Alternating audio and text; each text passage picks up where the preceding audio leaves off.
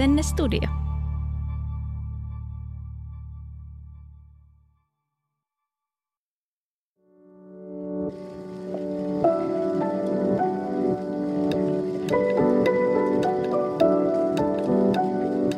Aamukahvilla. Hello! Täällä on tämän tuotantokauden viimeisen kerran Aamukahvilla podcast. Mä oon Henrikka Reinman ja mulla on täällä vieraana lahjakas ja sydämellinen näyttelijä ja vaikuttaja Sara Parikka. Ihana kun oot. Ihana olla täällä. Mä olin niin otettu, kun sä pyysit. Mä oon kuunnellut sun podia. Ja sitten mä teen omaa podia samassa studiossa, niin musta on ihanaa istua tässä vastapuolella. Sä oot vähän niin kuin lomalla. Joo, siis todellakin. Mä olin ihan sille yllättävän innoissani tästä. Katsotaan, oot sä innoissasi. Mulla on sulle lämpöharjoitus, mihin sä et osannut valmistautua. Okei, okay, apua. Tää johdattelee meidät tähän teemaan. Joo. Mä sanon aina sanan ja sä mahdollisimman nopeasti sanot intuitiolla sen sanan, mikä sulla tulee siitä okay. mieleen. Vaan yksi Mahtavaa. sana tai pari tai jotain. Joo. Koti. Perhe. Helsinki. Paikka, jossa on kiva käydä. Asunto. Tila, jossa viettää aikaa. Muuttaminen. Stressi. Kirkkonummi. Lapsuus. Salatut elämät. Mm, toinen koti. Talon rakentaminen. Parissa sanassa apua öö, kokonaisvaltainen kaikki. En mä tiedä. Tosi vaikea. Kokonaisvaltainen kaikki. No niin. Mutta sä oot ihanan kuitenkin tällainen diplomaattinen ja järkevä. Mä luulen, että mm. jos mulle olisi heitelty noita sanoja, niin mä olisin se kaos, kamala, no, niin. hirveä, pimeä. Joo, ehkä mä oon vähän sellainen vesilasi puoliksi täynnä. Mutta sitten, tiedätkö, tuossa alkoi silleen hikoiluttaa toi talonrakennus, niin mä olin jo silleen, ei saakeli. Oliko se sun lempariaika elämässä? Öö, no vitsi, mä odotin silloin vielä kolmatta lasta ja mm, ei se kyllä ollut. Se oli oikeasti aika haastavaa. Joo. Mä oon just miettinyt, että mä en ole varma, kestäisikö meidän parisuhde sitä, mutta... No se ei ollut niin meidän parisuhteelle välttämättä silleen, että se olisi sitä koetellut, mutta enemmän ehkä se, että joutui niin omalle epämukavuusalueelle, että sä jouduit vaatimaan. Ja siinä oli niin isot rahat kyseessä ja jotenkin sun koti ja kaikki ne visiot ja kaikki tällaiset. Niin ja niin, sitten niinku tota... miljoona jotain valintaa, mitä et ole ikinä mm. ajatellutkaan, että millaiset joku laatat ja listat ja kaikki. Just Mi- niin. Miten sä suhtauduit niihin valintoihin? No tota, meillä se meni sitten silleen yllättävän jotenkin, kun me asutaan siis Espoossa, ollaan rakennet, rakennetettu sinne talo äh, vuonna 2019 kun on pienet tontit, niin loppupeleissä se tontti määrittelee niin paljon, että mitä siihen voi tehdä, minkä mallisen talon, mihin ilmansuuntaan. Ja niin siinä sille aika äkkiä lyötiinkin raamit. Ja sitten ehkä kun olit että ajatellut silleen, että no joo, että sittenhän mä voin valita mitä vaan ja vähän puolikerrasta ja sitten vähän tuommoista. Että tosi nopeasti se on silleen... No, että tässä on nämä sun joo. valinnat ja oikeastaan päätöksetkin. Joo, joo. Et ehkä se ei ollut ihan niin sille, että, että voit valita näistä miljoonista No, mutta se kuulostaa paremmalta mun korvaan, mm. vaikka ilmeisesti se oli vähän pettymys sulle. Niin, ehkä sitä oli ajatellut silleen, että sitten joskus, jos minä rakennan talon, niin sit siinä on niin kuin kaikki mahdollista. Ja sitten, että no ei ehkä ihan ollutkaan, ja kaikki tietty budjetti ja tuommoiset myös määrää aika paljon. Mm, mutta se helpottaa myös. Niin. Mutta ennen kuin mennään syvemmälle, niin mä kerron jaksosta. Nämä sanat johdatteli meidät tämän päivän aiheeseen, sillä tänään me puhutaan siitä, missä kannattaisi asua. Tai ehkä pikemminkin siitä, että jos ei ole ihan varma, missä haluaisi tai kannattaisi asua, niin mistä ihmeestä sen oikein tietää. Mä oon puhunut lähiaikoina tästä aika paljon mun somessa ja mä tajusin viestien määrästä, että todella suuri osa ihmisistä kipuilee sen kanssa, missä asuu tai miten asuu, joten mä halusin ottaa tämän aiheen kunnolla syyniin. Mä en osaa sanoa, onko meillä varsinaisesti mitään ratkaisuja, mutta vertaistukea mm. ainakin. Joo, todellakin. Mun mielestä on siis aiheena niin mielenkiintoinen ja mulla on tähän paljon sanottavaa ja jotenkin ajatuksia.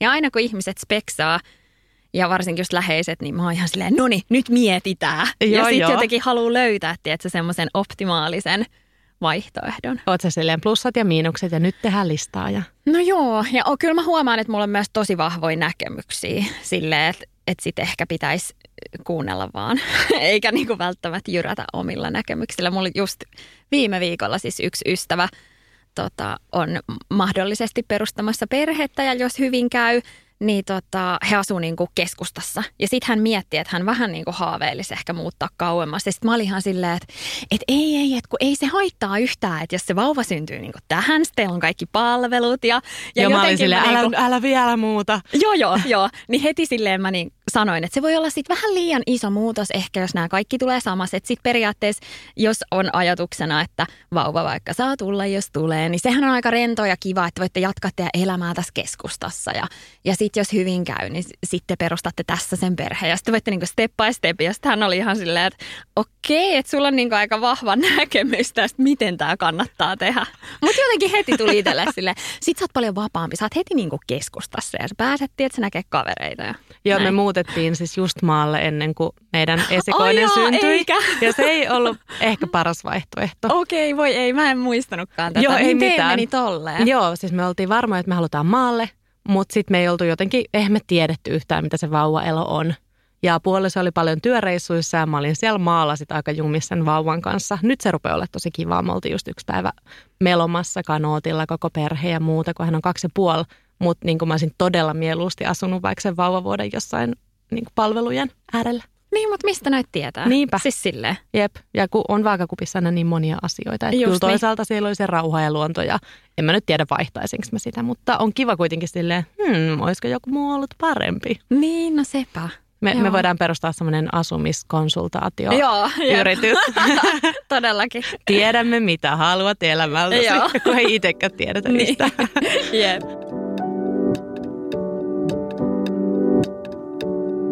Mutta käydään läpi eka semmoinen lyhyt asumishistoria.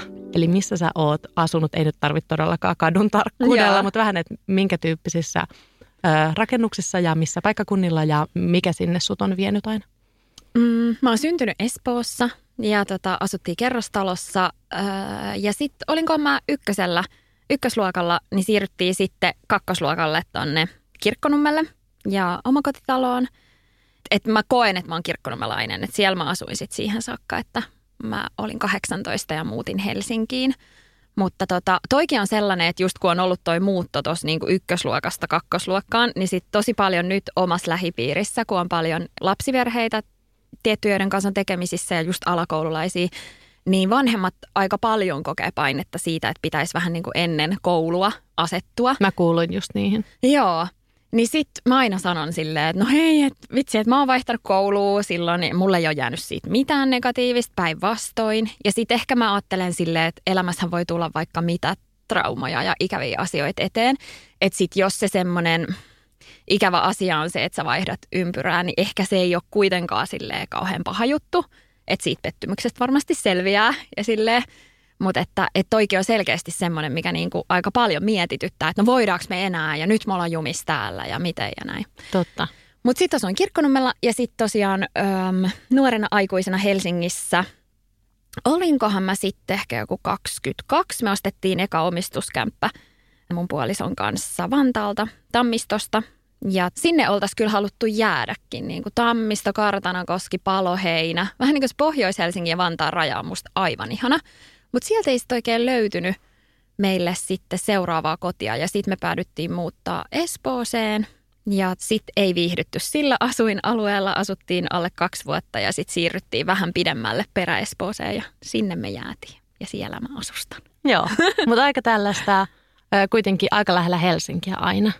Joo, kyllä. Ja sitten ehkä sekin vaikuttaa, kun on kirkkonummelta, niin mä en ole ikin tajunnut tätä Espoo, Helsinki, Vantaa hommaa. Mä oon silleen, että eikö ne kaikki ole ihan samaa. Et mun mielestä se on tosi hassu, että sä asut PK-seudulle, etkä vaikka hyödynnä kaikkia palveluita tai kaikki eri retkikohteita, vaan sä oot silleen, ah mä en oo, kato, mä en tuolla oikein Espoossa tykkää. Sitten on silleen, häh, sä asut siinä niinku rajalle, miksi sä et hyödyntäisi sitä? Joo, tai joku, mä en halua asua Vantaalla. Koska... Joo, mä en taju yhtään. Ja Jep. kaikki siis. Eikö ne ole kaikki ihan samanlaisia? Joo, mutta mä en kestä ylipäänsä mitään siis vastakkainasettelua just jossain pohjoisemmassa ollaan sille Helsinki vihaa. Niin. Ja sitä on niin paljon. Ja sitten taas niin kuin Helsingissä ajatellaan, että no kaikki on typeriä, jotka asuu Helsingin ulkopuolella. Eikä edes ajatella, mutta jotkut ajattelee. Joo, joo. Ja kaikki tämmöiset vastakkainasettelut on musta ihan silleen, aa mä en kestä yhtään. Niinpä, joo ihan sama. Miten sulla on mennyt? Missä kaikkialla sä oot asunut? Mä oon ö, syntynyt Kouvolaan. Mä oon asunut ensimmäistä 18 vuotta samassa talossa Kouvolassa, omakotitalossa. Ja sitten mä reissailin lukion jälkeen vuoden Etiopiassa ja Ruotsissa. Tämmöiset hyvin erilaiset kohteet molemmissa. Mä olin kolme kuukautta ja sitten mä muutin kesätöihin Helsinkiin. olin siellä vajaa puoli vuotta ja sitten mä muutin opintojen perässä Jyväskylään. Ja asuin siellä yksiössä sitten. Ja sitten sitä seurasi melkein kymmenen vuotta, yhdeksän ja puoli vuotta Helsinki-elämää. Missähän me asuttiin? Ensin Haagassa, sitten Arabian rannassa ja sitten muutettiin ydinkeskustaan – ja sitten, mä, sitten kun tuli ero silloisen puolison kanssa, niin mä jäin sitten sinne omineen. Ja itse asiassa tässä välissä oli vielä yksi vuosi, eräopaskouluvuosi Tammelassa. Mä asuin sitten kommuni kämpässä siinä välissä vuoden. Ja Joo, ja sitten ydinkeskustasta tein ison muutoksen ja muutin sitten nykyisen puolison kanssa yhteen tuonne Porvoon saaristoon. Omakotitaloon, missä me nyt ollaan. Ai että. Eli tuollaista aika vaihtelevaa ja yllättävän monessa paikassa, no kun kyllä. mä listasin, että mitäs kaikkea tässä on ollut. Niin, jos piirtäisi karttaa, niin näkyisi aika silleen. Mm, tota, miten Jyväskylä kiinnostaa? Mun mielestä kaikki, jotka tulee Jyväskylästä, on ihan sikakivoi. Jaa. Siis mä olin aina ajatellut, että musta tulee liikunnanopettaja. Joo. Siis jo niin kuin ala-asteella joskus mä olin ajatellut, että musta tulee liikkaope. Ja sitten, koska liikuntatieteellinen on Jyväskylässä – että ainoastaan Suomessa voi niin yliopistotasolla opiskella liikkaa siellä, niin sitten se oli mulle semmoinen sinne haluan. Ja mulla oli jotenkin lukiossa tosi vahvasti, että mä en halua niin Helsinkiin tai Turkuun tai Tampereelle tai ihan niin isoon paikkaan, vaan sitten se Jyväskylä jotenkin jymähti. Lopultahan mä en päässyt sinne liikkatieteelliseen ja sitten mä menin opiskelemaan äidinkielen opettajaksi. Ja sitten mä lähdin sieltä vuoden jälkeen. Mä halusin lopettaa ne opinnot ja muutin sitten pois, mutta, mutta se ei ollut sitten ainakaan se vuosi, ei vakuuttanut mua Jyväskylästä. Joo. Mä luulen, että jos, jos mä olisin jäänyt sinne pidemmäksi aikaa, mm. niin mä olisin varmasti tykästynyt siihen, mutta silloin mä olin kyllä vaan aika yksinäinen. Voi ei. Ja ei. ehkä se kaupunki näyttäytynyt vaan jotenkin loputtomana mäkenä. Niin, toikin on just silleen, että mikä kaikki vaikuttaa siihen, että sitten mikä se oma mielenmaisema on. Joo, joo, mutta kyllä myös ennen tätä Jyväskylää, kun muutin ekan kerran Helsinkiin, niin se oli siis aivan järkyttävää. Mä syvästi vihasin Helsinkiä, sitten kun mä pääsin sinne Jyväskylään opiskelemaan, niin mä oon silleen, ihanaa. Mutta sitten mä kuitenkin päädyin takaisin Helsinkiin, ja yhtäkkiä se näyttäytyi mulle ihan uudenlaisena. Mm. Kun mä olin asunut, ennen sitä mä olin asunut tuossa Sörnäisissä, ja se oli mulle ihan eka kerta Helsingissä, ja oli pimeän aika vuodesta, ja mä olin aika rankassa tö- työssä, ja siinä oli niin, kuin niin monta asiaa sillä väärin. Joo, ymmärrän. Mutta semmoinen kysymys, että kun mietit tätä sun asumishistoriaa, niin mitkä näistä kodeista, missä sä oot asunut, niin mitkä niistä on tuntunut sulle kodilta? Mm, varmaan mä uskon, että jollain tapaa kaikkia ja aina kun on asunut, niin mä oon tosi semmoinen laittaja ja sille että teen kyllä kodin ihan mihin vaan. Mutta ehkä jos mä ajattelen silleen syvemmin, niin se meidän kirkkonummen koti, se lapsuuden koti. koti. Joo, ja sitten tota, mm, se Tammiston eka kaksio. Jotenkin se, että kun alkoi sitten oikeasti rakentaa elämää yhdessä ja perustaa perhettä ja, ja se tuntui jotenkin ihan uskomattomalta, että, että me ostettiin kerrostalo kaksio. Niin, sä olit vielä niin nuori. Mitä 22 V? Joo, mä olin just ollut ASP-säästäjä ja sitten otettiin eka laina. Ja sinnehän syntyi meidän esikoinen ja se tuntuu. Ja sitten nyt tämä, missä me asutaan. Niin ihan superspessu ja tämä ehdottomasti – tämä meidän hirsitalo, mikä me ollaan rakennettu, niin on silleen kaikista eniten koti. Ja se on hassu, että se oli sitä saman tien. Että kun me sinne muutettiin, molemmat puolison kanssa oltiin silleen, okei, okay, että tämä on nyt tässä. Mm, ja onhan se rakennusprojekti varmaan sellainen, että siinä, kun se kuitenkin kestää, mä en tiedä miten pitkä teidän rakennusprojekti oli, mutta kuitenkin siinä on kuukausia, mahdollisesti vuosia, että sä niin ehdit nähdä itsesi sinne jo aika pitkään. Kyllä. Tai Et oliko ehkä, se näin? Joo, kyllä. Et ehkä siinä oli se haaste, että kun siinä rakentamisessa oli niitä tiettyjä vaikeuksia, niin sitten me jouduttiin ihan sille konkreettisesti tehdä semmoista ajatustyötä, että ei siirretä näitä tähän kotiin. Että se ei ole tämän talon vika, että on tämmöistä paskaa. että jotenkin sitä piti toistella, koska kyllä mä oon kuullut monilta, että, että sitä on alkanut niinku inhoa sitä koko projektia niin paljon, että se tyylivaalat inhosta taloakin – niin sitten ei halunnut, että käy silleen. Että monesti kun meni käymään siellä, niin siellä oli jotain haasteita ja, ja piti aina olla vähän semmoinen nihkeä ja tiukka ja pitää omia puolia. Ja se, mä oon niin kuin hyvin epämukavuusalueella. Ja sitten siihen laittaa vielä raskaus ja pienet lapset ja niin, kaikki ja se raha, rahanmeno ja yllättävä niin, rahanmeno jep. ja kaikki. Ei se ei ole mikään kesämökille meno semmoinen ihanaa, tänne tulen rentoutumaan, olen sielun maisemissani, jos meet silleen, että ei, tämäkin on väärin. Mitäs niin. täällä tapahtuu? Joo, todellakin. Ja sitten tosi monilla se vaan niin kuin pitkittyy ja pitkittyy se projekti. Että sitten kun periaatteessa pääset muuttamaan – niin jos sä otat sen talon vastaan, niin monilla käy niin, että sit niitä ei kyllä kukaan tuu niitä virheitä enää siinä vaiheessa korjaa. Että sit sä joudut oikeasti soittaa niin kuin sata kertaa sinne. Ja mähän olin sitten tosi semmoinen kiukkunen, että mä olin silleen, että mähän en tähän muuta. Että tää on niin kuin just silleen eikä nelkeen. Mä sen pitää olla täydellinen ja haluan sen silleen, mistä olen maksanut Joo, ja mitä olisin, ollaan sovittu. Mä olisin ihan varmasti toi. Mä oon aina ajatellut, että mä en varmaan kestäisi niitä mun omiin valintoja. Että on mm. helpompi muuttaa jonkun muun tekemään kotiin johonkin vanhaan kotiin, koska sitten oot silleen, että no mä en ole valinnut tota kuitenkaan, että olisin tehnyt toisin, mutta nyt toi on noin. Mutta jos mä olisin itse päättänyt sen ja mun pitäisi elää vuosia, mahdollisesti vuosikymmeniä silleen, että mä katson, että ei, miksi mä halusin ton tohon, että tämä vaikuttaa mennä joka sen arkeen. Niin. Joo, kyllä mä ymmärrän ton. Ja ehkä toi oli silloin enemmän pinnalla just, just silloin, kun muutti ja jotenkin kun oli tämä koko homma käynnissä. Mutta nyt jotenkin siihen suhtautuu paljon armollisemmin.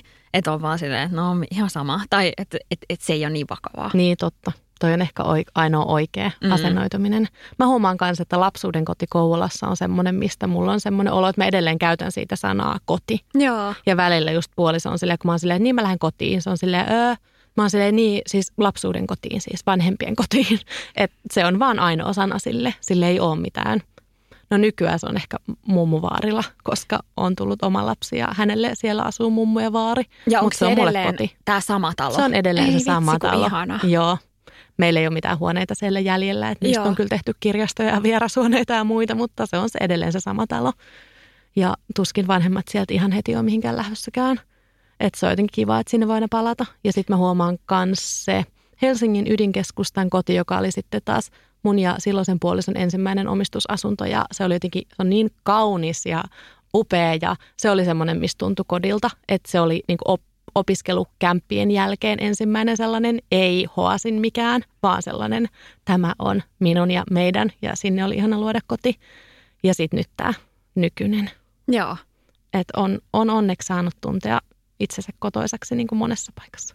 No mutta ihana toi, että sitten tämä nykyinenkin tuntuu selkeästi kodilta. Että sitten vaikka sä niin kuin kipuilet ja ehkä mietit, että no mit, mitä tältä asumiselta toivoisi, niin sitten silti se tuntuu samalla hyvältä. Joo, ehdottomasti siis – mä huomasin jo, kun mä näin sen, sen ilmoituksen silloin, niin mä olin ostamassa sitä tyyliin ihan vaan niiden kuvien perusteella ja puoliso oli silleen, että no mennään nyt kat- kattoo ja siellä paikan päälläkin me oltiin heti silleen, tämä se on. Mä aina luen, luin näistä niin kuin lehdistä, että tiesin heti ja sitten mä oon silleen, että huuhaa, ei sitä tarvitse tietää heti eikä tarvikkaan, mutta meille kävi niin, että siitä tuli heti semmoinen fiilis, että joo, tämä on meidän koti, että tänne me muutetaan. Mutta sitten kun me muutettiin sinne, siinä oli pari kuukautta väliä ennen kuin me saatiin se, mä oon että aha, no ei tämä nyt ollutkaan ihan niin, kuin niin hyvä. että mä olin ajatellut, että siellä ei tarvitse tehdä mitään remppaa ja mä olin puhunut puolisolle, että se on valmis. Mm. Ja sitten me muutetaan sinne ja mä oon silleen, kaikki uusiksi. Et pintaremontti 100 prossaa joka seinä. No Joo. ei nyt ihan, mutta, mutta aika paljon. Mutta nyt me ollaan asuttu siellä kohta kolme vuotta, niin se on pikkuhiljaa rakentunut koko ajan enemmän kodiksi. Ja nyt mä huomaan, että vaikka mä mietin, että onko toi nyt se, missä meidän kannattaa asua, ja on semmoinen olo, että se tuskin on se, missä me asutaan aina, niin se kuitenkin tuntuu tosi, tosi paljon kodilta. Että aina kun me ajetaan sinne ja ollaan lähestymässä kotiin, niin tulee semmoinen, että – että ihanaa, me tullaan tänne. Ja vaikka huomasin siellä Helsingin keskustassa asuessa, niin se muuttui siihen lopulta, että kun mä lähestyttiin vaikka jostain reissusta, sitten mä tulin kotiin, kotia kohti, niin mä olin se, ei mä en halua tulla tänne, jotenkin tänne hälinään ja ihmisvilskeeseen.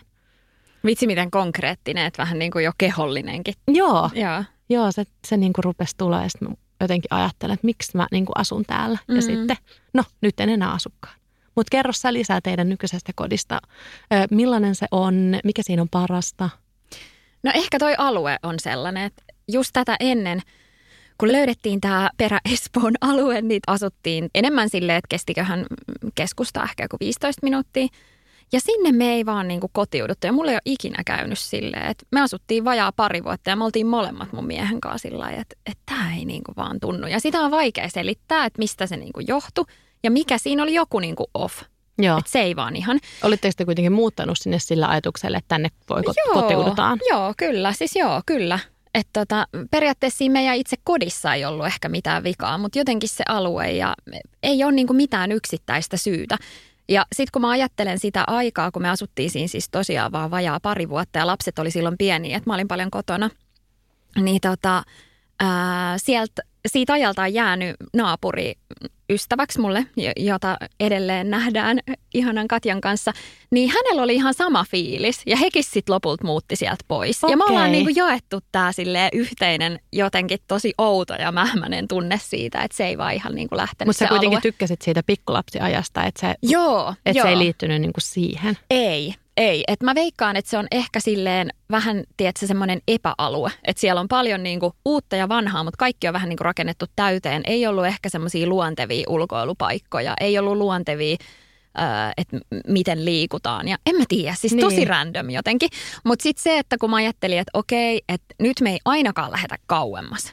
Että sitten ei niinku missään nimessä, että lähdetään joko niinku periaatteessa tästä silleen Vantaalle tai tonne tota Helsinkiin, mutta pysytään niin kuin lähempänä Helsinkiä. Ja sitten me löydettiin tämä alue ja, ja sieltä ihana koti ja Mikko oli ihan silleen, että hei, että et todellakin, että et hänellä on semmoinen tunne, että nyt me löydettiin se. Ja mä olin tosi vastaan ja mä olin tosi silleen, että uh, että en mä tiedä. Ja... Mutta sieltä me sitten se koti löydettiin ja jotenkin nyt musta tuntuu, että sitten päädyttiin just etsiä tonttia ja sitten rakennettiin talo sinne ja ja kyllä musta tuntuu, että se alue on todella isossa roolissa. Jotenkin se semmoinen, tiedätkö, kun on semmoisia alueita, että sä moikkaat yli kaikkiin ja se Onko se niin, sellainen alue? On se kyllä sellainen. Hyvä, kun mulla tulee sellainen pieni ahdistuskin. No joo. se että ei joo. kaikki tuntee kaikkea. Niin. Ei. Vaikka oikeasti ihanaa. mä tiedän, niin. että se on niinku myös ihanaa. Jep. Mutta Mut mulla sit... on tosi ristiriitaiset fiilikset just naapureista. Toisaalta joo. mä haluan, niinku, että ne on tuttuja kivoja, mutta sitten mä en halua, että ne on niinku liian lähellä. No kyllä mäkin ajattelen silleen. Ja onneksi on semmoinen, että kaikki kunnioittaa toistensa yksityisyyttä okay. kuitenkin. Noniin. Ja me ollaan rakennettu samaa aikaa. Että sitten on tutustunut jotenkin silleen tosi luontevasti. Mutta se on silleen, että lapset voi juosta, että siellä on ovet auki ja se voi mennä edestakaisin ja, Okei, ja vaihtaa, toi kuulostaa joo, ihanalta. vaihtaa kuulumisia. Ja ei tarvi silleen siellä mitään niin kuin sen enempää jännittää. Että elämä on jotenkin tosi helppoa. Lapset pääsee kouluun ja harrastuksiin ja kaikki pyörii siinä, niin niin se on ihanaa. Joo. Ja koko se alue on kaavoitettu jotenkin samaan aikaan ja se on noussut koko alue jotenkin about yhtenäisesti. No joo, aika lailla. Et on se siis sillä vanhaa aluetta, että siellä on ollut kaikki tota, kartanoita ja eläimiä ja että siellä on se niin kuin vanha väestö, joita alkaa olla jo sille aika vähän, mutta, mutta kyllä mä aina jututan vanhempia ihmisiä ja kyselen, että, että minkälaista täällä on ollut ja näin. Toki se tekee sen, että kun siellä on paljon sitä uudisrakentamista, niin just sille pihat on aika raakoja, ei vielä ole sillä vehreitä ja tälleen, mutta tosi paljonhan siellä on luontoa ja ihana merellistä. Että Espoon toi meri- ja rantaraitit on kyllä tosi ihania. Mm, niinpä. Mäkin rakastin tässä keskustassa sitä, että pääsi niinku hietsuun ja niin. kaivariin ja näkemään meren. Että se on yllättävää, miten lähellä tässä ydinkeskustassa on kuitenkin se no aava merinäköala. Joo.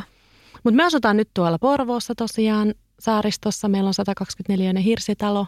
Siellä asutaan minä ja puoliso ja meidän kaksivuotias. Ja meillä ei ole omaa rantaa, mm. mutta meillä on onneksi venevalkama ja laituri siinä sadan metrin päässä. Mutta se on yllättävän iso asia mulle, että se ei ole ihan siinä. Voidaan mennä siihen kohta eteenpäin.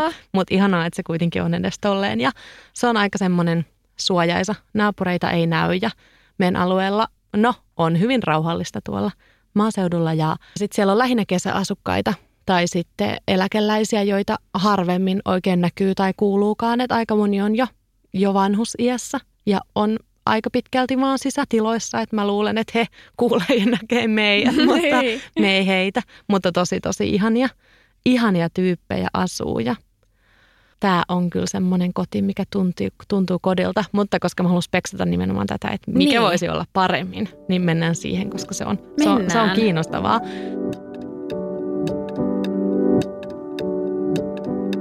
No, me puhuttiin vähän siitä, mihin sä oot tyytyväinen tällä mm. hetkellä, mihin sä et ole tyytyväinen tällä hetkellä. Onko sulla, onko sulla siis, oot sä se tyyppi, mm. kellä on semmoinen olo, että sä oot just nyt siellä, missä pitää? Kyllä mä luulen, että nyt me tai ollaan te. siellä. Niin, joo. Kyllä Onko tämä nyt sellainen loppuelämän talo? No ei välttämättä kyllä ole, mutta tähän hetkeen ja tähän elämäntilanteeseen mun mielestä täydellinen. Että se, että et vaikka välillä tunne, että haluaisi ehkä vähän enemmän tilaa ympärille, haluaisi enemmän luontoa, mm, ehdottomasti ajattelen tällä hetkellä silleen, että jos pitäisi valita, että lähtisikö keskustaan päin vai kauemmas, niin kauemmas ennemmin. Mutta sitten taas se realismi siinä, että on kolme lasta, niin onko se järkevää, että mitä me siinä niin itsellemme tehtäisiin, niin, tota, niin se ei ehkä vaan ole järkevää. Ja sitten myös mä oon tosi paljon kamppailu sellaisen kanssa, että kun meillä on just mun puolison kanssa aina tietysti, joku projekti käynnissä ja koti on ollut se, mihin me ollaan aina fiilistelty ja katsottu ja mikä on seuraava ja näin. Ja sitten nyt tämän rakentamisen jälkeen niin me oltiin molemmat vähän silleen, niin kuin, että no mistäs me nyt seuraavaksi unelmoidaan, että eikö meillä enää ole sitä jotain Onko seuraavaa. Onko kesämökkihaave? No ei meillä kyllä ole Onko teillä kesämökkejä? No meillä on Mikon suvun puolelta, joo. Okei, okay. niin te ette, niin, niin. nyt rupeaa seuraavaksi peksailemaan mökkiä. No en mä usko, että sit jotenkin mä en haluaisi ehkä sellaista painetta, että sit pitäisi vielä käydä jossain toisessa kohteessa ja sielläkin olisi omat hommat, mitä pitäisi tehdä. Mutta ehkä niinku just miettinyt sitä, että mihin se intohimo ja sellainen meidän yhteinen palo – mutta ehkä me sitä ajatellaan enemmän silleen pidemmällä tähtäimellä. Ja sitten myös käsitellyt just sitä, että et ei myöskään tarvitse koko ajan haluta lisää. Että nyt on tosi hyvä näin – että ehkä se just, että se 20-30 V, niin koko ajan sitä luonnostaan tuli aina jotain lisää ja lisää ja lisää. Ja sitten musta tuntuu, että me astuttaisiin vähän niin kuin harhaan, jos me oltaisiin nyt silleen, että no vielä kato vähän upgradeataan ja vielä. Ja sitten yhtäkkiä me oltaisiin jossain paikassa, missä me ei tunneta enää olevamme kotona. Mm. Että jotenkin noin naapurit, kaikki se sellainen, että elämä sujuu, niin tällä hetkellä se tuntuisi tosi vaikealta tuosta lähteä. Mutta kyllä mä ajattelen, että me varmasti sitten kahdestaan vielä lähdetään toteuttaa jotain unelmia. Mitä se olisi? No meistä molemmat haaveilee, että asuisi veden äärellä. Että se on semmoinen. Niin ihan niin kuin, että se vesi olisi ihan siinä. No joo, kyllä. Kyllä musta olisi kiva. Musta olisi ihana. Mä kävisin joka päivä uimassa ja se olisi ihanaa. Ja kyllä jotenkin ehkä vielä enemmän semmoista rauhaa ja ja sille omaa tilaa. Mutta, mutta kun sitten on vaikea ehkä tietää sitäkään, että mikä liittyy tähän elämäntilanteeseen. Että et välillä sitä miettii, että että kun asuu just tuollaisella alueella, missä on paljon lapsiperheitä, niin tiedätkö, me ollaan semmoisia vähän niin kuin pikkusia ukkeleita, jotka menee siellä silleen, että tehdään työt ja sitten lähdetään kuljettamaan harrastukseen. Semmoisia Sims-ukkeleita. Sitten me mennään illalla niin kuin porealta. Jokaisella on oma, tiedätkö, allas siellä pihalla. Ja se tuntuu vähän semmoiselta, että – että okei, että niinku, olisiko tässä joku parempi tapa tai en mä tiedä. Mm, ja sitten mäkin, kun mä miettinyt, että onko mä nyt tyytymätön tuohon meidän nykyiseen niin. asumiseen vai onko vaan nyt tällä hetkellä elämässä niin, kuin niin vähän resursseja ja jotenkin henkinen kuorma niin kovaa, että mä rupean etsimään jotain ratkaisuja siitä, että no mihin nyt voisi muuttaa. Että etsii niistä ulkoisista tekijöistä pääsyä pois siitä kuormituksesta, vaikka se ei todellisuudessa liittyisikään mitenkään siihen. Mi- mitä asioita sulla sit, mitä sä niinku siinä speksaat? No, no mä voin käydä nyt plus- ja miinuslistan. Kyllä. Pluslista meidän kotona. Ehdottomasti se suurin plussa on se rauha. Me rakastetaan sitä rauhaa, me etsittiin sitä rauhaa. Se oli meidän tyyliin numero yksi asia, että ei vaan saa kuulua – liikenne sillä häiritsevästi. Ei nyt haittaa, jos vähän kuuluisi jossain, mutta sille ei missään tapauksessa missään moottoritien varrella, että koko ajan se ääni saaste on se, mikä niin kuin häiritsee meitä kaikista eniten kumpaakin. Ja tuolla sitä ei kuulu yhtään ja se on täydellistä. No sitten se on ihanaa, että siinä on vesi lähellä. Siinä on se 100 metriä, mutta se on kuitenkin lähellä. Me päästään melomaan, me päästään uimaan. Avanto on siis, se on siinä. Ja mitkä mahdollisuudet meri tuo – Mä oon aina ollut enemmän järvi-ihminen ja mä olin vähän, kun me muutettiin tonne, vähän sellainen, että meri, mikä tämä on. Mutta nyt mä oon kyllä kiintynyt siihen ja nyt mä en ole enää ihan varma luopuisinko mä järven tähden enää merestä tai en ainakaan luopuisi mihinkään pienen järven. No tietenkin ehkä unelmaisi joku Saimaa tai Pielinen tai muu tommonen kirkasvetinen iso, iso järvi, mutta meri, siitä on tullut kyllä mulle tosi rakas.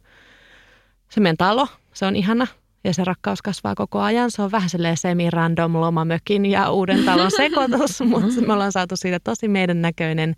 Ja koko ajan kun me laitetaan sitä pikkuhiljaa, remontti on edelleen kesken. Ja me ei priorisoida sitä kauhean korkealle, joten meillä ei esimerkiksi ollut kohta kolme vuoteen vesiä meidän vessoissa. Oikeesti? yeah. Mitä? Pönttö toimii, mutta meillä on siis ne altaat ja hanat, mutta meillä on vaan laitettu niitä. Noniin. Kodinhoitohuoneessa keittiössä toimii hanat, niin sitten me tällaisiin asioihin Ah, aika totta. helposti sillä sopeudutaan. Joo. Mikä on vähän tyhmääkin, koska asiat ei tapahdu, kun me ollaan silleen, no, mutta ihan hyvin voi tuolla merestä käydä. No ei nyt ihan, mutta kuitenkin.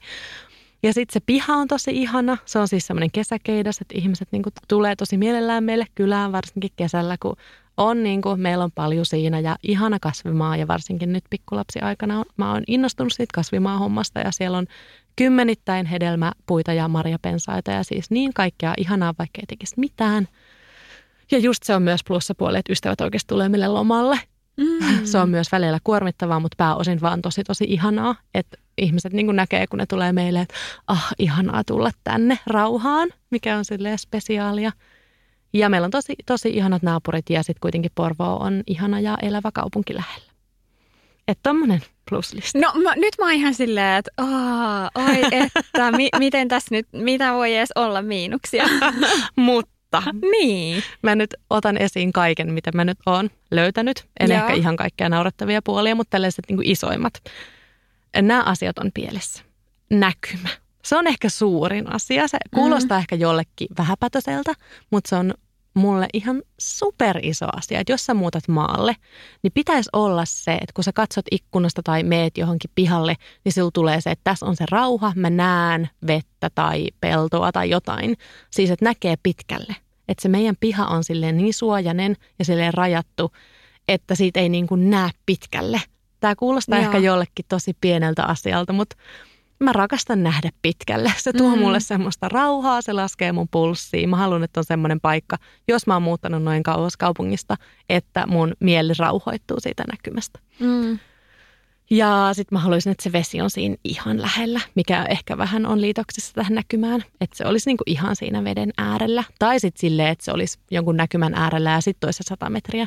Mutta nyt ei ole niinku kumpaakaan. Et nyt periaatteessa meidän pihapiirin voisi siirtää johonkin kaupungin lähiöön Niinpä, niin. niin. silleen niinku ulkoisesti. Ei tietenkään sitä rauhaa voisi, mutta, Mm. mutta muuten.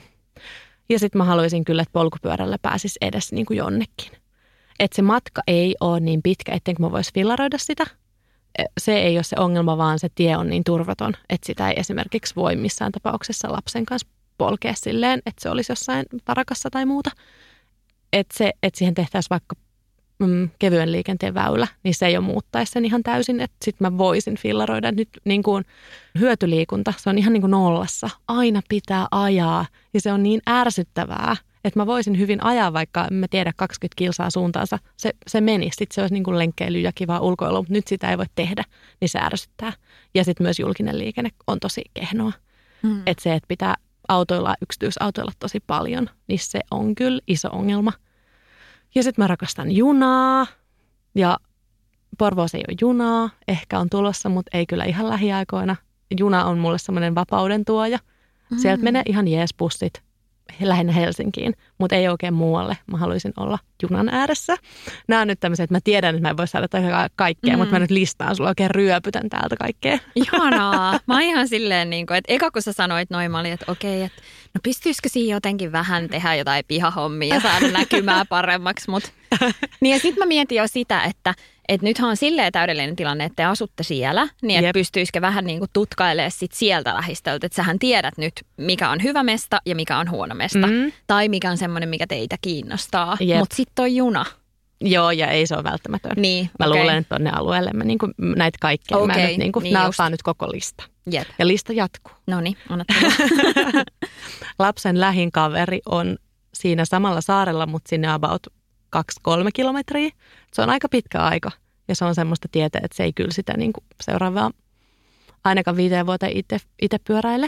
Että onhan se eri asia, jos avaa oven niin kuin teillä vaikka ja lapsi mm. voi lähteä jonnekin hillumaan kavereiden kanssa. Että olenko valmis tekemään sitä päätöstä, että lapsi ei pääse siellä omassa asuinympäristössään näkemään muita lapsia. Tai että sitten meidän pitää aina kuskata sitä aina harrastuksiin, aina kavereille. Mä luulen, että me saatetaankin olla valmiit tekemään se, mä en tiedä. Mutta tämä on semmoinen asia, mitä pitää pohtia. Ja mä välillä haluaisin johonkin kahvilaan, mutta tämä on pieni asia. Tämä menee listaan niin kuin naurettavat asiat. Olisi ihana, niin kuin, että voisi välillä mennä läppärin kanssa vaikka tekee duunia. Mä rakastan siis passiivista sosialisointia. Semmoista, että voi vaan mennä johonkin kahvilaan ja katsella muita ja jotenkin ei tarvitse jutella kenenkään kanssa, vaan voi vaan silleen velloa mm. siinä sosiaalisuuden epäsosiaalisessa ympäristössä. Se piha on aika vaikea ja me ei olla mitään ei. puutarhatonttuja. Että mä en osaa sanoa, että sit kun lapsi on niin vanha, että me voidaan vaikka oikeasti tehdä yhdessä kaikkea, niin halutaanko me tehdä kasvimaa hommia? Mm. Mä en ole ihan varma. Että sitten siinä on kuitenkin laittamista. Että ehkä meille sopisi enemmän paremmin semmoinen kallio kuntapiha. Semmoinen olisi ihana. niin olisi mm. ihan täydellinen. Mä hengästyn, kun tämä lista on niin pitkä. ja että ystävät tulee meille lomalle ja pitkäksi aikaa, niin se on myös ongelma, koska ne lyhyet kohtaamiset on aika pitkälti jäänyt. Joo. Et aina kun meille tulee joku, niin se tulee yleensä puoleksi päiväksi tai päiväksi tai useammaksi päiväksi. Se on myös ihanaa, mutta mä kaipaisin myös ehkä omaan arkeen semmoisia vähän lyhyempiä, lyhyempiä pätkiä. Nyt mä oon saanut Porvosta ystäviä, niin siellä mä voin nähdä, mutta, mutta varsinkin ennen se oli tosi ongelma, että aina mm. niin kuin piti nähdä tosi pitkään. Ja sitten mä ainakin omassa kaveripiirissä huomasin, että aika harva oma ystävä on valmis tulemaan meille, että mun pitää aina lähteä niin kuin Helsinkiin tai niiden luokse. Joo. Ja sitten mä oon miettinyt, että voisiko olla vielä sopivampaa taloa meille. Mietittiin vanhaa hirsitaloa, kun me muutettiin tuohon, että haluttaisiko me kuitenkin vanha, haluttaisiko mm. me kuitenkin joku, missä olisi enemmän luonnonvaloa. Niin tällaisia. Voi vitsi. No mut Mä odotan, mä odotan ainakin... ratkaisuja, niin, kyllä. konsultti Sara. Joo. Mulla tuli ainakin mieleen tosta, kun sanoit, että lapsen kaveri on vähän kauempana. Niin, no nyt ei lapsi ole vielä silleen aika pieni, mutta et ihan pian on se aika, kun voisit, tiedätkö, kun hän on vaikka viisi tai siitä ylöspäin, niin pystyy sopimaan myös ihan kivasti sen, että nappaa samalla, kun hakee lapsen, niin jonkun kaverin siitä kyytiin. Niin se on musta ollut aika kätevää. Mm. Ja nyt koulustakin, että tosi usein tulee kavereiden kanssa sit meille. Että se helpottaa, että meillä on nyt pienin on 3V, niin hänelle ei ole kyllä vielä ollut onko sillä kertaakaan ollut mitään leikkitreffejä? Ei. Ja mä huomaan sen ehkä myös siinä, että kun on kolmas lapsi, niin on silleen, no, että se tulee, sit kun se tulee luontevasti, että mä en joo, ehkä joo. jaksa nähdä ihan hirveästi efforttia sen eteen. Mutta hän kyllä just käy pimpottaa naapureiden ovikelloa ja sit sitä kautta saa kavereita. Mutta tota... Ai tää kolmevuotias? Joo. Oi, mahtavaa. Joo, se on. Sitten mä yksi päivä tajusin silleen, että ei vitsi, että mä en ole varmaan puhunut hänelle ikinä, että miten se tekee sen. Että onko se silleen jotenkin, että tuu ulos vai mi- mitä se niinku. Sitten mä kysyin, miten sä niinku, että sä painat sitä ovikelloa ja mitä sä sit sanot. Ja sitten mä kävin sen kanssa niinku läpi sitä ja mä sanoin sille vaan, että muistat sit aina olla kohtelias, että ei saa olla epäkohtelias. Että, että sit jos sanotaan, niin sit pitää lähteä, että ei voi jäädä, kun hän on aika semmoinen kova pölöttää. Niin sit se oli mennyt heti seuraavan päivänä niin oli sitten kertonut kaikille naapureille, että mä en sit saa olla epäkohtelias. Äiti kielsi. sitten ne nauriskeli mulle sitä. Mutta, mutta tota, mm, niin, no kuulostaako toi nyt sitten kuitenkin siltä, että teidän pitäisi etsiä sitä vähän niin kuin optimaalista? Olisiko Tästä se siellä... oli tämmöinen sessio, niin kuin niin. minun ongelmani, niin. koska sulla ei ollutkaan. Mä luulin, niin. että sulla on ongelmia, mutta sulla ei Aa, olekaan. Niin. No siis mulla on ollut ehkä sille niin kuin aikaisemmin, että kyllä mä aina, ja kyllä tämä on edelleen semmoinen asia, mitä just silleen speksaa, mutta ehkä mä ajattelen just niin, että, että se, että lähtisi jotenkin koko ajan tavoittelemaan jotain, että sit pitää myös löytää se rauha, että vaikka onkin, tai että eihän meidän kodissa kaikki ole jotenkin täydellisesti just vaikka näkymä tai tällaiset asiat, että kyllä mulki on semmoisia asioita, mitkä mua häiritsee.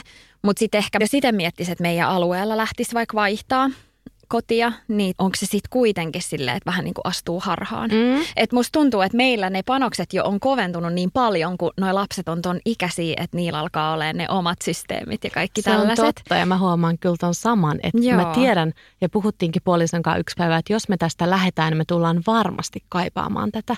Ja se olisi ihan mm. karsea tilanne, että sä muutat johonkin ja sit sä oot vaan silleen, että meillähän oli ihan täydellinen siellä, että mitä me lähettiin.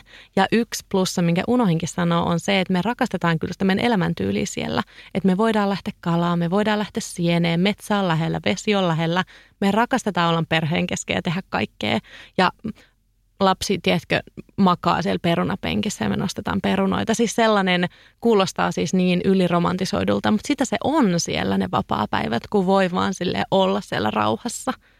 Ja Ihanaa. jotenkin onhan sekin, että voi lapselle tarjota semmoista täysin, no semmoista ihanaa tylsyyttä. No kuulostaa nyt ihan tällaiselta kiiloton säde, sädekehääni, mutta se on semmoinen ympäristö, missä voi vaikka mm, aika pitkään pitää vaikka älylaitteet lapsesta kaukana, mikä on mulle tosi iso arvo. Mm. Että kun me tehdään niin paljon kaikkea ja ei ole niitä kavereita, jotka on silleen, hei tiedät sä, että katsotaan nyt pädiä yhdessä. Mä tiedän, että se voi tehdä kaupungissakin, mutta onhan se tuolla paljon helpompaa löytää sitä niin kuin virkettä siitä luonnosta. No on ja tuntuu, että ainakin meidän lapset siis kaikista eniten rakastaa jotain vesileikkejä. Ja sitten jos miettii, että teillä jo se, että menee vaikka siihen – niin kuin muutamat metrit eteenpäin, niin sieltä sä voit saavilla kantaa. Ja, siis kun nehän rakastaa tehdä kaikki keitoksia ja kaikkea niin. niin kuin säätää, niin onhan toi aivan siis ihanaa. Joo, joo, ja se kaikki, että pystyy opettaa lapselle, että täältä ruoka tulee ja tää, käydään kalassa. Mm. Ja se nyt on silleen, että ensin kala oli kunnossa ja sitten kala tapettiin ja se syötiin. Jotenkin, että et, niin kuin näkee, että mistä se tulee se ruoka. Että jos me nostetaan kalaa, niin se nostetaan sen takia, että se syödään. Ja kaikki toi, niin onhan se oikeasti iso juttu. Mutta onko se yhtä iso vaikka lapselle kuin se, että se saisi olla ystävien kanssa enemmän, niin mä tiedän. No kun toikin on vitsi varmaan niin jotenkin lapsikohtaista. Et meillä noi vanhemmat on aina ollut semmoisia, että ne tykkää aika paljon omasta rauhasta ja puuhailla ja askarrella ja ne ei ole ikinä kysellyt sen perään. Ja nyt tämä meidän kolmas lapsi, se on koko ajan silleen, hei mä haluan kaverin. Ja sitten me ollaan ihan silleen, okei, okay, että what? Et niin. miten niinku erilaisia persoonia ne onkaan? Niinpä. Ja mä en usko, että lapset olisi semmoisia, että ne ei jotenkin sopeutuisi johonkin sitten. Että jos me päädytään jäämään tonne, niin tuskin hän nyt niinku koko elämäänsä on silleen olipa kurjaa, että kyllähän lapsi sitten näkee myöhemmin, että okei, tämä oli tässä hyvää ja luultavasti sitten, jos on vaikka teini-ikäisenä, niin se kaipaa niitä kavereita ja muuta, mutta ei meillä missään tapauksessa mikään huono tilanne ole. Mm, no mutta mut me ollaan lähetty nyt, koska me kumpikaan ei kestetä jossittelua, niin me ollaan lähetty nyt tämmöiseen juttuun, että me käydään katsomassa, jos on niin joku okay. suht potentiaalinen kohde mm, myynnissä, niin me käydään katsomassa se. Ja sitten jos ei ole hyvä, me voidaan olla sille enemmän tyytyväisiä siellä, missä me nyt ollaan. Niinpä. Ja sitten taas, jos se on hyvä, niin sit me voidaan mahdollisesti laittaa meidän omakotit myyntiin ja suunnata johonkin muualle. Miten te olette rajannut nyt sitä aluetta? No ei mitenkään Joo. tyyli. No ei, meillä on siis meillä on todella randomisti vähän Mut kaikkea. Mutta siis toi on ihanaa ja musta toi on jotenkin myös niinku ihan parasta siinä teidän tietsä, elämäntilanteessa just nimenomaan, että voi vielä ihan mihin vaan. Ja ei tarvi ehkä niin samalla tavalla miettiä, että olisi nyt tieksä, yksi lapsi koulussa ja toisella joku tärkeä juttu. Tai silleen, että, että ootte vielä oikeasti tosi vapaita. Niinpä, vaikka meidän lapsella on niin ihana päiväkoti. Joo. Siis semmoinen niin onnenkehto, mm. että mä surisin kyllä, me joudutaan luopumaan siitä. Mutta onhan meillä hyvä tilanne, me ollaan molemmat yrittäjiä puolison eikä mikään pidettele meitä just Porvoossa. Mutta kyllä me haluttaisiin, mun vanhemmat asuu Kouvolassa, että sitten meillä olisi semmoinen järkevä matka sinne. Että esimerkiksi Turun saaristo voisi muuten olla ihan potentiaalinen, mutta nyt, koska se on sitten taas ikuisuuden päässä Kouvolasta, ikuisuuden ikuisuuden, mutta silleen, että ei voi lähteä ikinä yhdeksi illaksi vaikka, niin se on niin kuin jätetty pois. Mutta me ollaan käyty katsoa nyt neljää. No mikä fiilis kotia. niistä on tullut? Mä voin listata. Joo. Loviisassa maaseudulla Joo. oli semmoinen tosi kaunis koti, ja siitä tuli tosi hyvät fibat siitä talosta ja siitä alueesta, mistä se oli ja siinä oli näkymä ja se oli ihan veden äärellä. Mutta lähimpään metsään oli monta kilometriä ja se oli meille sille ei. Että metsä on liian tärkeä. Ja sitten tajus myös aika hyvin, että okei, että metsä on niin tärkeä. Siinä oli myös naapurit jotenkin silleen tosi lähellä. Että nämä kaksi asiaa, ne oli silleen pois, että enem, meidän koti on kivempi. Toinen oli Villähteellä Nastolassa, aivan jotain muuta. Ja se oli upea tontti. Kahteen suuntaan hiekkaranta ja siis ihan mieletön. Mutta talo oli pommi, kauhean kallis. Ja sitten oli vaan silleen, että ei, meillä on Porvoos nyt niin hyvä, että ei me nyt lähdetä ehkä Lahteen. Mm. kolmas oli Porvo, Porvoon saaristossa myös, suht lähellä meitä. Upea talo, ihana piha, mutta se vesi oli vielä kauempana kuin meillä. Että siinä ei ollut edes niin kuin laiturioikeutta eikä veneoikeutta tai mitään tuollaista. Niin oli vaan silleen, ei, että se vesi on niin tärkeä. Ja neljäs oli sitten Porvon Hamarissa, tämmöinen todella idyllinen kaupungin osa siellä Manner, Manner-Porvoon puolella. Mutta se oli upea se talo ja paperilla jotenkin täydellinen kohde, mutta meillä tuli jopa semmoinen klaustrofobinen, onko se oikea sana, mm. klaustrofobinen, siis ahtaan paikan kammo siitä, että ei täällä on kaikki näin niin kuin tiiviisti nämä talot ja että mihin, miten me jotenkin eletään sitten täällä ja molemmat oli joku pääs kotiin ja se ihana ja mä voin kuvitella, että jostain toisesta kohteesta siellä samassa kaupungin osassa voi tulla ihan fiilis, mutta tästä ei tullut. Niin tässä me nyt mennään. Mutta mun mielestä teillä on aika täydellinen tilanne, koska te tiedätte aika tarkasti sille, että mitä te haluatte. Niin sittenhän tota mm. kauttahan se sitten löytyykin, että jos on löytyäkseen. Niin, en. Niin, ja toi on just sitä, mitä mä oon speksannut kanssa niin muutamien ystävien kanssa, että et tuleeko niitä aina sit niitä semmoisia uusia vähän niin kuin, että no mä haluaisin ehkä näin ja mä haluaisin näin. Mä uskon, että niin. ihan aina tulee. Niin tuleeko niitä aina, että pitäisikö ennemmin miettiä sitä, että mistä me ollaan muutettu tähän? Ja sitten jos miettii sitä, että mitä mulla oli ennen ja miten moneen tämä vastaa, niin sitten tulee silleen, okei, okay, tyhmä minä, älä nyt niin kuin jatka tällaista. Niin, mutta että, mut mitä, mitä sä priorisoit? Mitkä on ne sun tärkeimmät asiat? Koska sehän on olennaisinta tässä kaikessa, että on turha tehdä plus- ja mm. miinuslistoja. Mm, no totta. Jos arvottaa kaikki kriteerit samanarvoisiksi, jos ne ei ole. Niinpä, se on totta. Joo, ja ehkä tällä hetkellä mä vähän niin kuin tietyllä tapaa tyydyn siihen, että elämä on helppoa. Ja mä ajattelen, että se, että meidän elämä pyörii nyt tossa niin kivasti, niin se on tosi järkevää pysyä siinä. Mutta toihan on ihanaa, että sä tunnistat, mm. että järkevyys ja helppous Jep. on varmasti muutakin. Mutta toi on oikeasti tosi iso arvo vaikka siinä, miten Niinpä. te nyt asutte. On Voinko, joo. voinko mä sanoa Kyllä, näin? siis ehdottomasti on. Että sit jos mä ajattelisin jotain näkymää tai just sitä vielä enemmän vaikka tilaa ympärillä ja tälleen, niin ehdottomasti haluaisin lisää ja oispa kiva ja oispa kiva olla vielä lähempän rantaa ja näkyisi metsää ja näin. Mutta sitten se, että tällä hetkellä kaikki sujuu tosi kivasti ja se on vaan nyt tärkeämpää kuin sit se, että me lähettäisiin siirtyä.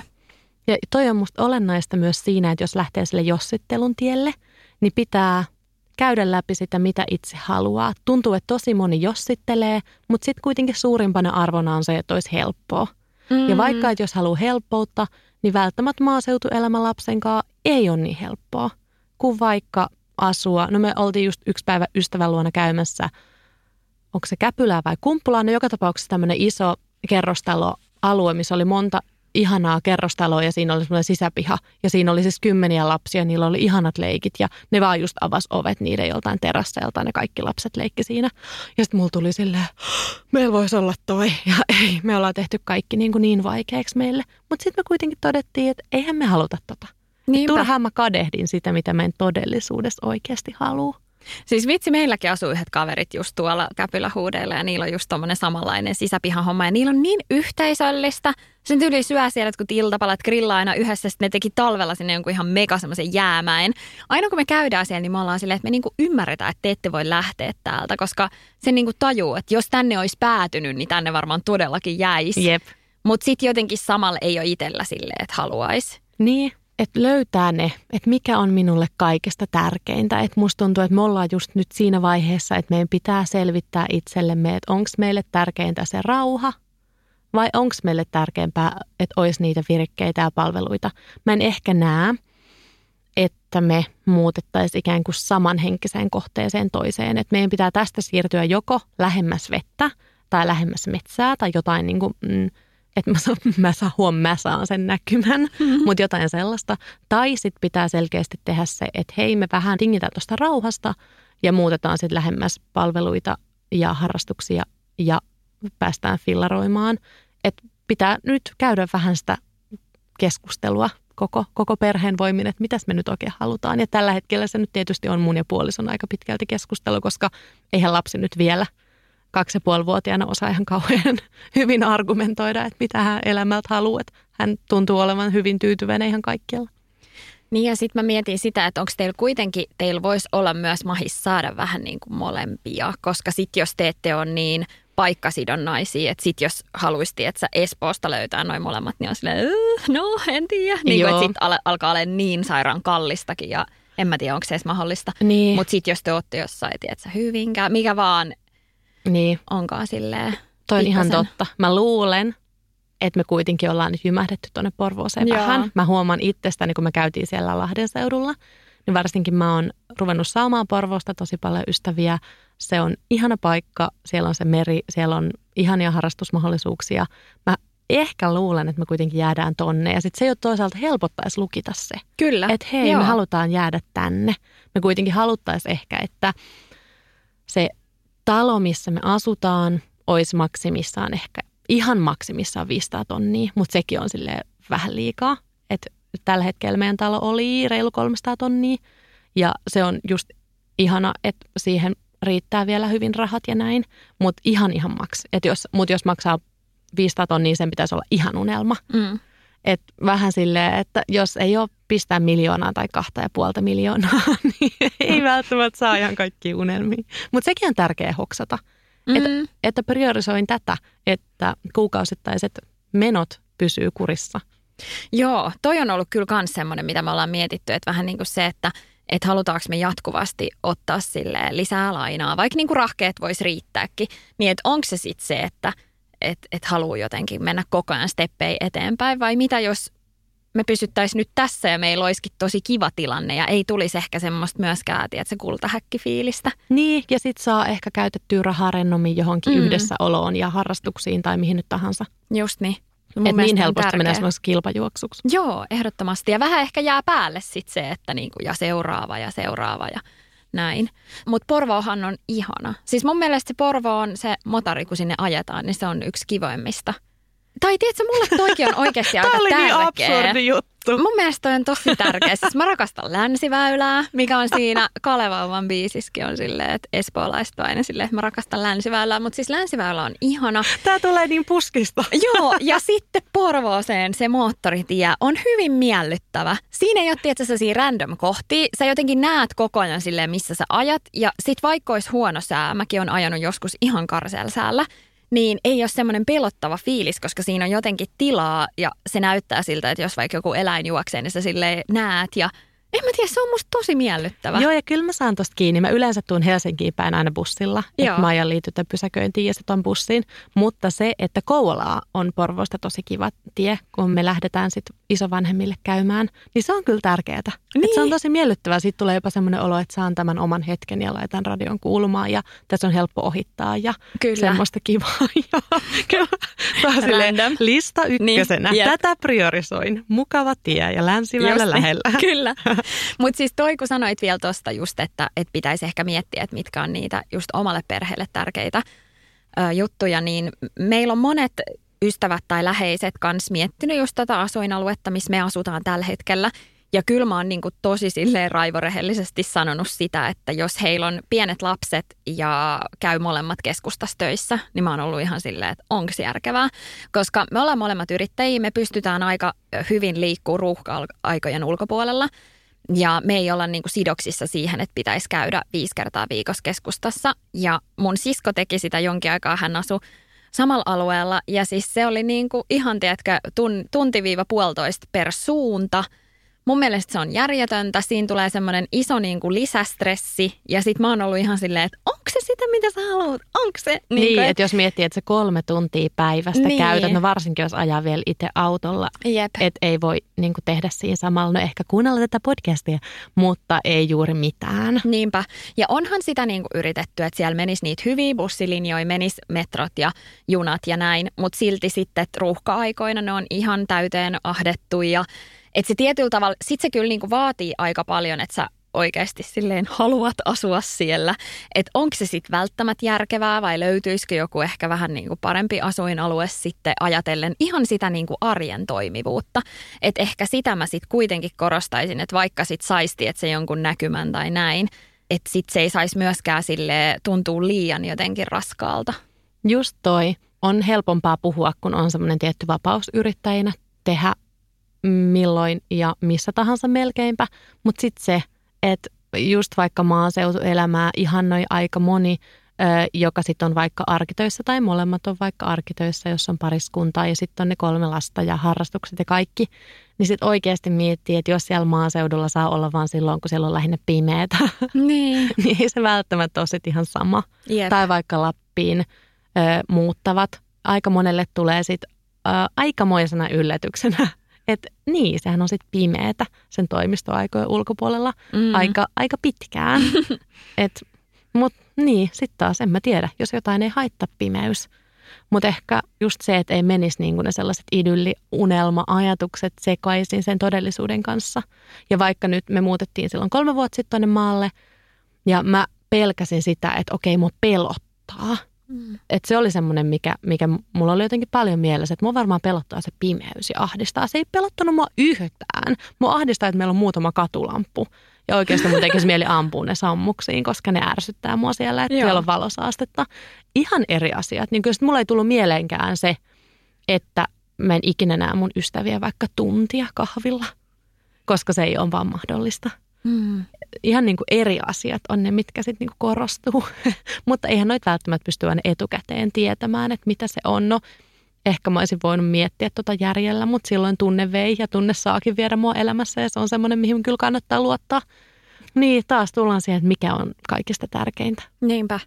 Ja kyllä mä mietin tota ystävähommaa, että ei munkaan tuu kyllä, niin jos meille joku tulee, niin ei se kyllä ihan tunniksi pariksi tuu.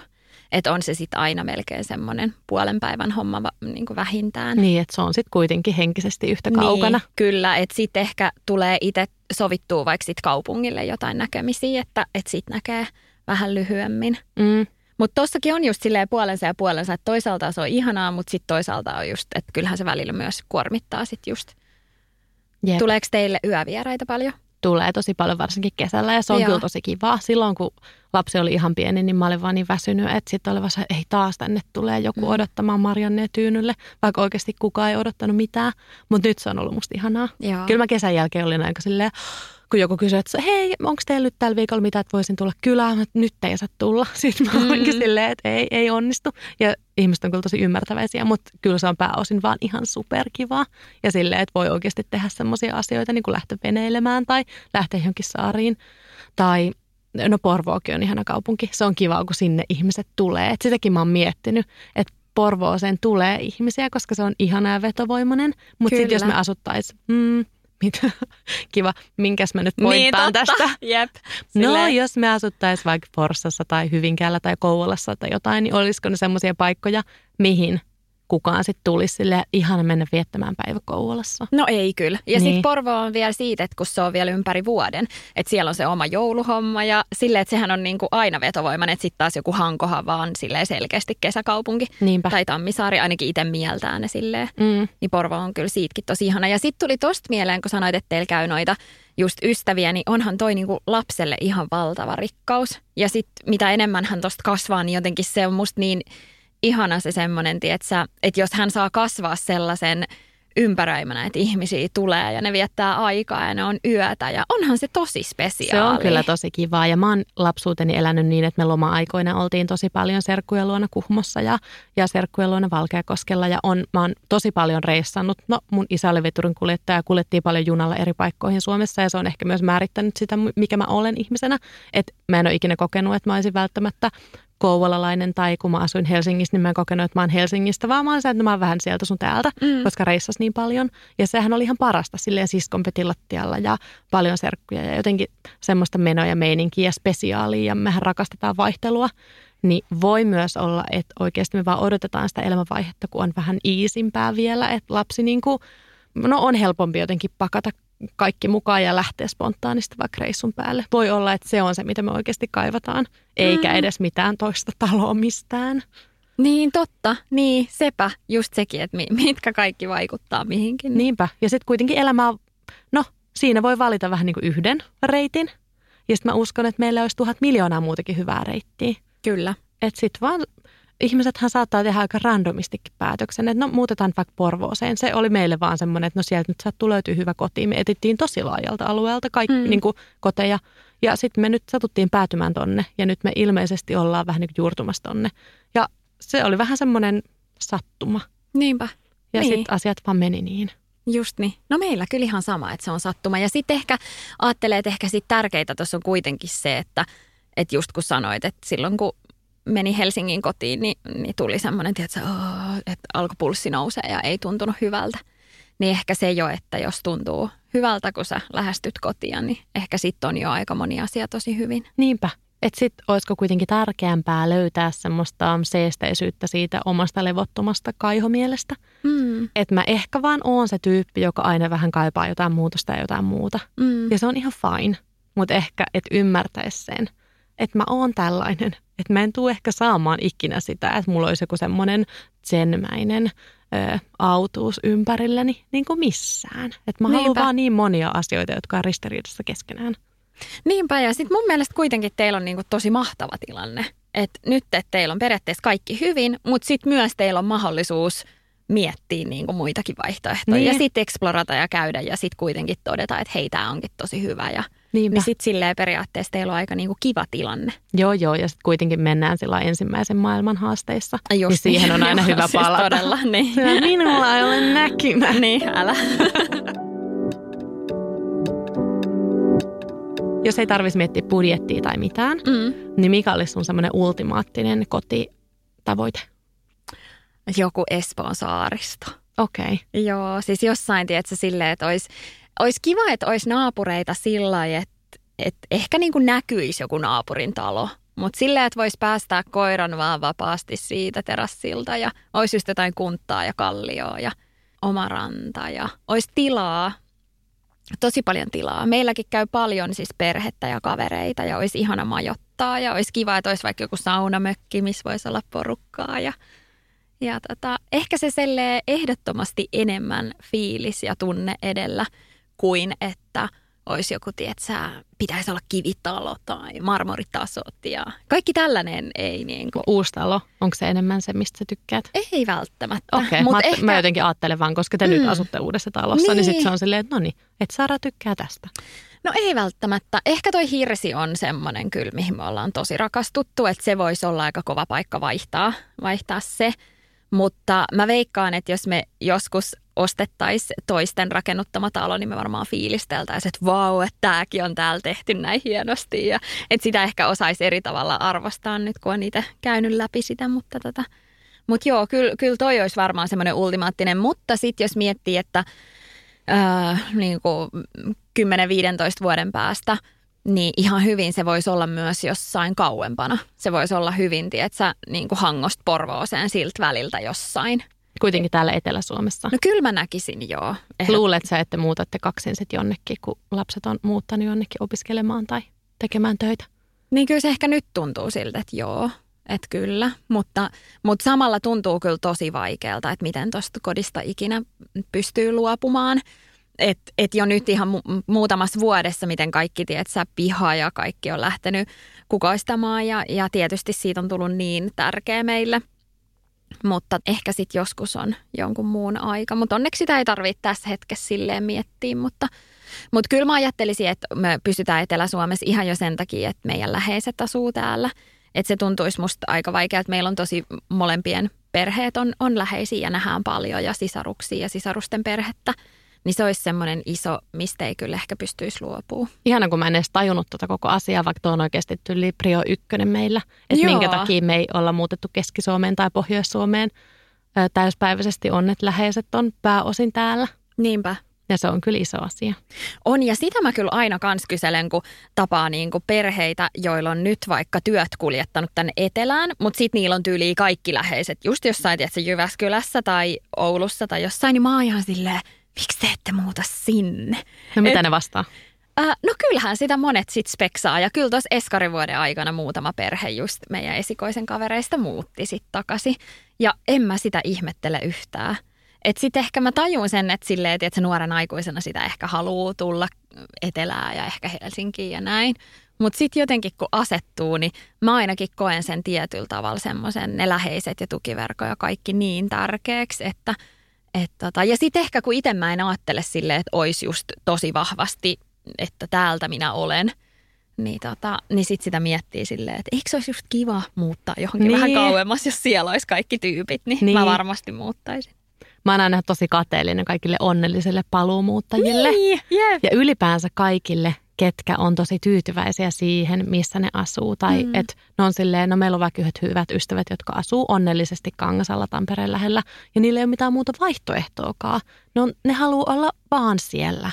Ja mä oon silleen, että vitsi, toi on siisti tilanne, että te olette tyyli aina asunut siellä opiskeluja lukuun ottamatta ja te rakastatte olla siellä ja teidän ei tarvi niinku miettiä. Mm. Te voitte vaan niinku olla tuolla. Jep. Ja sitten mä sanon kaikille, jotka on linjoilla ja tietää, että haluan asua täällä, niin oikeasti vaalikoa sitä niin, tyytyväisyyttä.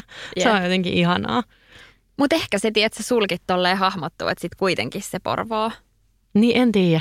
Tuntuu siltä. Niin, se on kyllä paha, kun meillä on sitten kakkoskoti siellä Äkäslompolossa ja sitten toisaalta semmoiset niin, sielumaisemat totta. vetää niin kuin sinne pohjoiseen, mutta se on semmoinen pieni sivusseikka. Ei, mm. me, meillä ei ole aikaa keskittyä vielä siihen. Niin,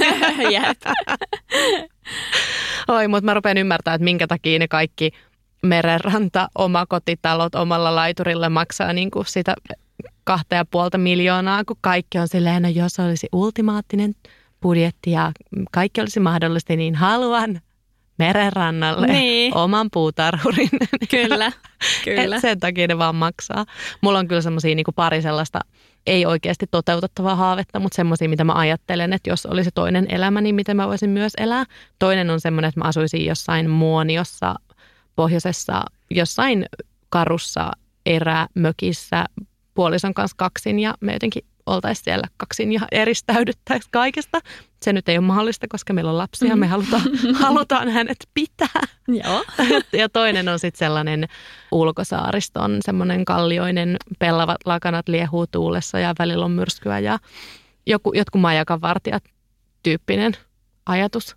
En mä ehkä näe, että mä koskaan asuisin ihan yksin, mm. mutta puolison kanssa mä voisin varmaan asua niin kuin missä vaan. Ja ehkä me ollaan niitä sitten, kun lapsi on muuttanut pois kotoa, niin sitten me ehkä muutetaan jonnekin, niin. jonnekin ihan muualle. Ehkä. Tai sitten me ruvetaan nomadeiksi ja asutaan ihan kaikkialla. Eikä niin. haluta mitään siis taloa mihinkään, joka vie meidän resursseja meidän vapaudesta. Mutta jotenkin ihana sekin ajatus, että sit, sit sen näkee. Tai silleen, että sitäkään ei tarvitti, että sä päättää, että sit voi katsoa, mikä tuntuu sit hyvältä. Niinpä. Onko sulla sellaisia epärealistisia asumishaaveita? Jotain siis tällaisia, että jos minulla olisi toinen elämä tai jos olisin toisessa mielessä ja kehossa jotain ei kyllä oo. Sä, Joo. Sä, sä oot niin tyytyväinen. Niin, en mä tiedä. Mulla ei ole kyllä ikinä ollut. Mä oon aika sellainen turvallisuushakunen. Että sit jotenkin silleen, että toi tuntuu tosi hurjalta. että tota, et kyllä mä välillä haaveilen sitä, että asuisi jossain pienessä kaupungissa tai että olisi just silleen tosi pienet ympyrät ja ei olisi kauheasti mitään. Tai just, että se joku vaikka Naantali. Joku tollanen pieni kaunis kaupunki. Ja sit mä ajattelen ehkä silleen... Ihanaa, että sun absurdi tämmöinen unelmien, joku haave on silleen naantali. Silleen, naantali. Se on mahdollista Jep. sinulle. Kyllä, totta. Mutta ehkä mä siinäkin silleen enemmän kaipaan sitä, että kaikki olisi tosi selkeää ja olisi vähemmän asiaa elämässä. Että se ei ehkä silleen aidosti ole se niin kuin naantali kaipuu. Että sitten ehkä enemmän vaan se, että elämä on tosi tosi täyttä. Onko sulla edes mitään pieni mökki Toskanassa? Onko sulla mitään tuollaista haavetta? Tai mihin Ää... sä pystyt kuvittelemaan itsesi, vaikka se ei olisikaan todellinen haave? Ihan kun mä kaivan mm. susta jotain, mitä sä et selvästi No oo. siis mä en ole ikinä unelmoinut ulkomailla asumisesta. että sekin varmaan liittyy ehkä siihen tietyllä tavalla turvallisuuden tunteeseen. Mutta kyllä mä oon miettinyt sitä, että olisi ihana ehkä joskus sitten vanhempana, että olisi vaikka joku tiedätkö, sama kohde, mihin aina menisi ja olisiko siellä sitten joku loma-asunto tai näin. Mutta sitten en mä tiedä, että haluanko mä sitäkään mitenkään niin paljon. Että kyllä ehkä enemmän sitten kuitenkin se semmoinen, tiedätkö, Suomen karu joku ihana merenranta on semmoinen, mikä, mikä puhuttelee ja sinne mä itseni näkisin. Ja sitten se just se semmoinen fiilis siitä, että sielu lepää, kun sä oot siinä sun kotona ja se näkymä ja kaikki, niin se tuntuu siltä, että oh, että ihanaa. Siis just laittoi Kaisa Turunen ää, sen Instagramiin sellaisen, oliko se Reels-video, missä näkyy seitsemän aamua, kun hän herää silleen, että sillä on niin kuin merenranta siinä – ja sitten mulla oli pakko tallentaa se. Mä olin vaan silleen, että oikeasti, voiko toi olla mun tulevaisuus? Että jotenkin se, se näytti ihanalta. Siis se, niin voi, se voi olla. Niin. Mä saan niin paljon voimaa sun tyytyväisyydestä ja myös sille maltillisista haaveista. Ja mm. silleen, että tollaista levollisuuttakin voi ihmisessä olla. Niin, mutta ehkä se on tullut vasta tässä vuosien varrella. Ja ehkä se, että mä koen, että se on paljon parempi, että me mennään sinne tälleen, että mä fiilistelen sitä nyt kymmenen vuotta ja sitten se toteutuu. Että en mä halua puskea sitä nyt läpi vaikka se ehkä saattaisi ollakin mahdollista. Ja se on itse asiassa tosi epätyypillistä mulle. Mä oon tosi sellainen, että mä oon niinku eteenpäin vievä ja aina, tiedätkö, että ja seuraava ja sittenhän tälleen. Ja sitten kun se tapahtuu, niin mä kriiseytän. Ja sitten sit Mikko aina silleen, hei sä halusit tätä. Mutta tota, en halunnut, niin, itse niin, halusin. Mutta sitten, että et tässä on ehkä joku semmoinen, tiedätkö, että nyt osaa olla silleen, että mun ei tarvii. Ihanaa. Mä kuuntelin ihan silleen häkeltyneenä, niin. että ehkä – me voimme kaikki niin. nyt kuunnella ja ottaa tuosta opiksemme. Me levottomat sielut. Mutta ihanaa. Siis toi, mm. toi kuulostaa tosi rohkaisevalta. Kiitos Sara. Kiitos. O- oli tosi ihanaa ja jopa tyhjentävää. Siis oli ihanaa, meni ihan sairaan nopeasti aika. Oli ihana jutella sun kanssa. Miten sut löytää somesta? Sara Parikka. Kaikkialta? No, mulla on Instagram ja blogi ja on mulla TikTok-tilikin ja sitten mun Saran kaverikirja Podi löytyy Podimosta. Ja me tehtiin sinne just jakso Kyllä. retkeilystä.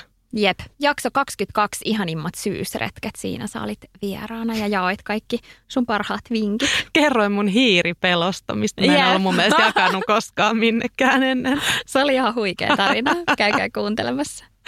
Ja kiitos kuuntelijat tästä jaksosta ja samalla mä kiitän koko tästä kahdeksannesta tuotantokaudesta. Podi jää nyt tauolle hetkeksi, mutta teen sitten taas ensi keväänä viimeistään lisää. Mahdollisesti jo aiemmin, jos mä keksin jotain kivoja spesiaalijaksoja tai saan jonkun yrityksen mukaan sponsoroimaan jotain mun villejä ideoita. Mulla on, mulla on siis oikeasti niin paljon kaikkia ideoita, mutta, mutta resursseja on rajallisesti, niin täytyy katsoa, mihin koreihin kaikki munat viskelee, voisikohan näin sanoa. Tällä kaudella kuultiin muun muassa politiikasta Li Anderssonin kanssa, kaamosmasennuksesta Emilia Kujalan kanssa ja ruuasta Kia Arpian kanssa. Mulla jäi tästä kaudesta tosi, tosi hyvä mieli. Ihana aina oppia uutta ja jotenkin saada jakaa sillä syvästi, mutta kuitenkin hyvän tuulisesti. Ja saa jakaa tuttuun tapaan kuunteluhetkiä tägäten aamukahvilla ja varmasti myös Sara Parikka. Kyllä. Toivottavasti me nyt kukin löydetään tyytyväisyys asuinpaikastamme tai asuintavasta tai sitten vähintään sellainen seesteisyys levottomuuden keskellä, mikä ei sekään olisi kyllä yhtään huono vaihtoehto. Mutta mua ainakin lohdutti se, kun mä jaoin just somessa näistä ajatuksista ja sitten niin moni oli sillä, että mulla on nuo samat ajatukset, niin selkeästi aika harva ihminen on täysin tyytyväinen tai juuri ollenkaan tyytyväinen omaan asuinpaikkaansa, niin sehän, sehän yleensä lohduttaa, että muutkin on jotenkin samassa veneessä. Kaikkea hyvää teille kaikille. Ihan oikeasti. Mä tarkoitan sitä. Voikaa hyvin. Asenne